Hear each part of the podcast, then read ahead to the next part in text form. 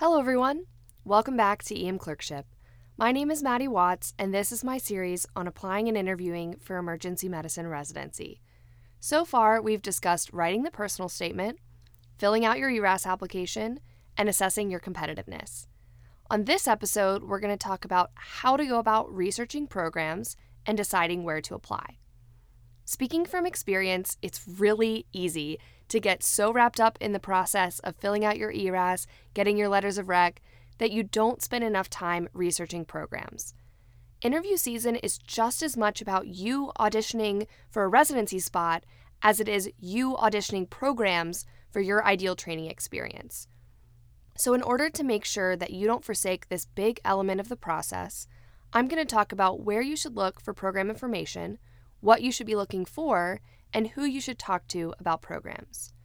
So, if you're not even sure what you want or where to start, don't worry, I've got you covered. Before we get into where to look and who to talk to, let's start with the basics of what should I even be looking for? I want to go through five general categories to consider when evaluating which programs might be right for you. As usual, I will list them all first and then we'll go through them. Number one, what type of program? County, community, or academic? Number two, what length of program? Three year versus four year. Number three, location. Number four, culture and lifestyle. Number five, niches or subspecialties in emergency medicine. So the first is what type of program county versus community versus academic. These designations are commonly used in emergency medicine more so than in other specialties. It's probably the biggest thing I remember hearing people talk about. You'll hear your advisors say these terms, and if you choose to dive into the depths of Reddit forums and applying spreadsheets, you'll definitely see them there too.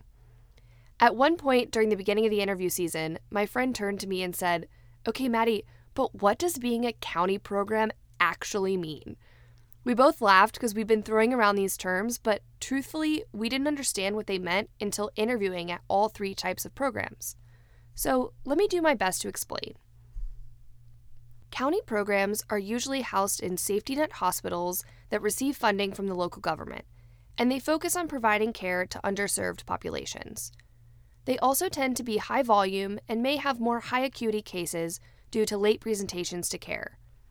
In addition, they may have fewer material resources, so residents may have to learn to get creative with the equipment that they do have, as well as pitch in with things like patient transport or nursing tasks. A county program might be a fit for you if you're passionate about social emergency medicine or serving medically underserved patients, if you like hands on, learn as you go environments with higher levels of autonomy, or if you have an interest in global health and want to work abroad in a more resource limited setting.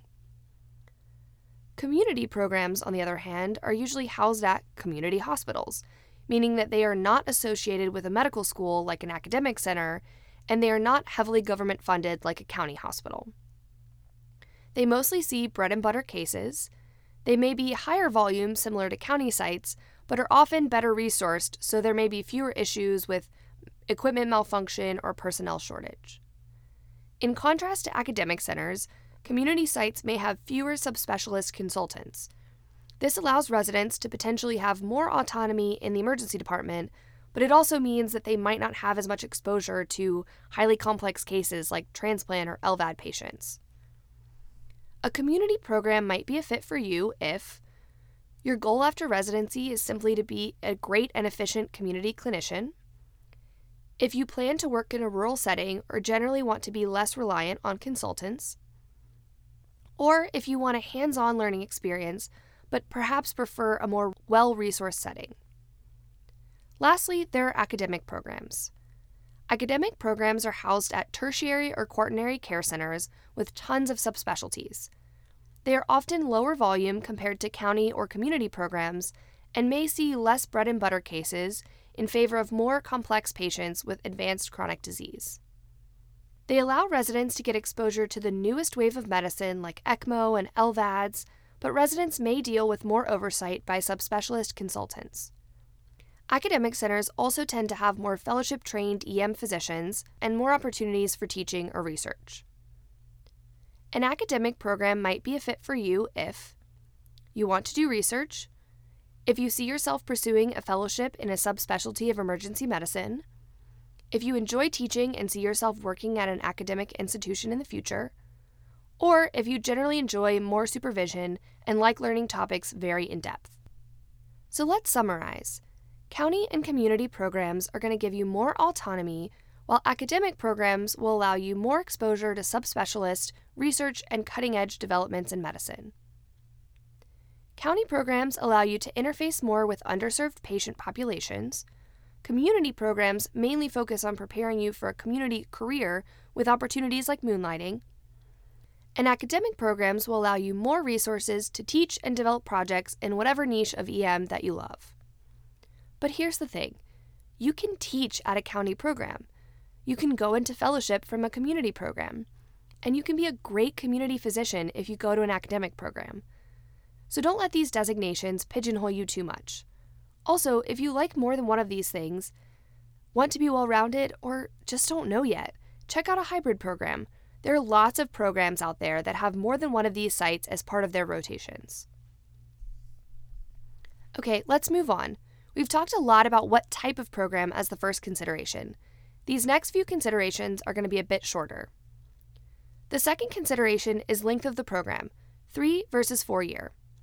The biggest thing to ask and to consider is what will that fourth year get you? For example, do you want more time for electives to explore niches or subspecialties in EM and prepare for a fellowship application? Do you want the chance to serve in a more managerial role because you're considering ED administration? Or are you just someone that wants more time to learn and grow? This can be a deal breaker for some, especially given the financial loss of another year of a resident salary versus an attending salary. But if everything else about the program is perfect, then this shouldn't matter too much. The third thing is location. As anyone in real estate will tell you, location is everything. And on the interview trail, I heard multiple applicants, residents, and program leadership mention that this ends up being a primary deciding factor for many. Here's a few nuances to consider within the category of location. If you don't have a precise location or region already nailed down, think about what you like to do in your free time. Do you care about a commute? Do you want to buy a home? Is this city or region somewhere you could see yourself staying after residency? Also, think about where you have support. Do you have family and friends nearby? Does your spouse or significant other enjoy this area? But also remember that residencies are like families, so it's okay to go somewhere that you know no one as long as you feel like the program is one that will support you. Finally, think about whether or not the location you're considering has the population of patients that you'd like to see. Think about rural versus urban, what kind of diversity you want amongst patients and staff, and what languages are commonly spoken in the region. The fourth thing on the list is culture and lifestyle. Something to consider is do the residents at this program socialize in the same way that you do? Do they have a similar philosophy on the balance between work and other commitments? Some more logistical things to consider in this category include shift length, shifts per month, circadian scheduling versus group nights, the flexibility with which you can exchange shifts with co residents, request off, take sick leave, or take maternity or paternity leave. Also, consider the amount of vacation time or elective time that is ideal for your wellness. The last thing on the list is niches or subspecialties within emergency medicine. Some people haven't found their niche yet or just prefer to stay general, and that's fine. But if you're someone who already knows that you want to do an EMS fellowship, pursue global health, teach, go on to critical care, then this is something that you should consider. Look at what rotations are already built into the curriculum, as well as elective opportunities. Also, look for mentors amongst the faculty who have pursued similar careers to the one that you are interested in. Okay, that was a lot of information. To summarize, before you get started on researching and building your list of programs, consider five things. Do you prefer a county, community, or academic learning experience, or do you want a hybrid? Do you care about the length of the program? What locations are you considering, and what is important about that location? Are there certain lifestyle factors that are non negotiable for you, such as shift length or parental leave policy? What niches or subspecialties within emergency medicine would you like to learn more about? Once you get a loose idea of what you might be looking for, your next question is most likely going to be how do I find programs that have what I'm looking for? To start off, there are two big search engines that I would suggest you check out. They'll give you a good overview of what programs are out there in various different regions. The first one is EMRA Match. It's a free program from the Emergency Medicine Residents Association, and I'll link it in the show notes. It shows a map of the US with all the programs, and you can filter based on all kinds of fun things, like program length, academic, county, or community, ED volume, class size, percent osteopath, and more. The second resource is Doximity Residency Navigator. It is accessible with a free account and has lists for all of the specialties, including dual residencies like EM/IM. Some unique features I found helpful were reviews from current residents and recent alumni, a list of frequent feeder medical schools, and a visual layout of which hospitals the residents work in each PGY year. Important to note, Doximity provides a numerical ranking for all of the residency programs by specialty.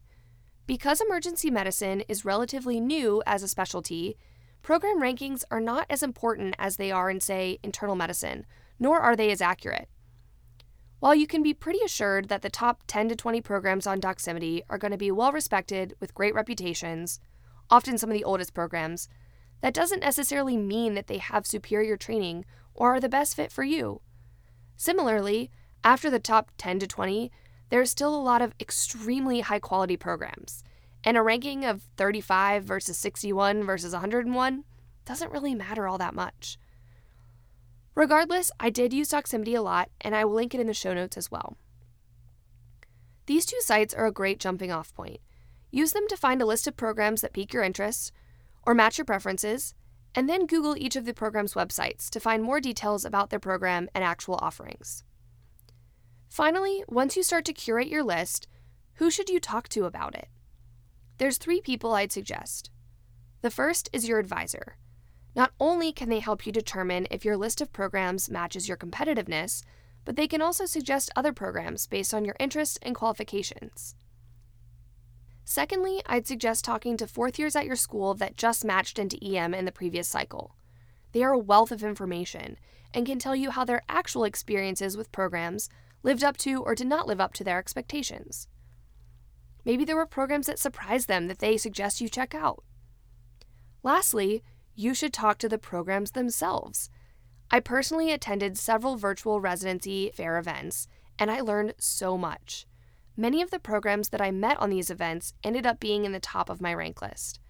Check out program websites or follow their social media accounts to see when they are hosting events. These can happen anytime between late July until early October, they are typically casual Q&A sessions that do not require you to prepare ahead of time like an interview. EMRA and SAEM also put on residency fairs each year where they host multiple programs at the same time.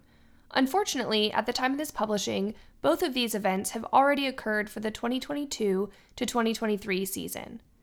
But if you are listening to this in another cycle, be sure to look up the dates for these events, which typically occur in late July or early August. All right, that was a particularly long episode, so let's review. When applying, don't forget that thoughtful program selection can take more time than you think. Start by considering what priorities you have with regards to training environment, program length, location, lifestyle factors, and niches within EM. Then search big databases like EMRA Match or Doximity to get an idea of which programs match your preferences. From there, you can dig deeper by looking at program websites, talking to advisors, or reaching out to recent alumni from your medical school. Lastly, I highly encourage you to talk to programs themselves through virtual or in person residency fairs. Even if you think you want something very specific, like only academic programs or only a program on the West Coast, consider checking out other program types or programs outside your geographic region of choice because you just might be surprised. I know I was. That's all I have for y'all today, but stay tuned. Our next two part series will go over the interview season, including how to build your interview schedule and how to prepare for the big day. As always, you can email me, Maddie at emclerkship.com, with any questions or thoughts you might have. And until next time, keep working hard, keep studying, and be sure to enjoy your shift.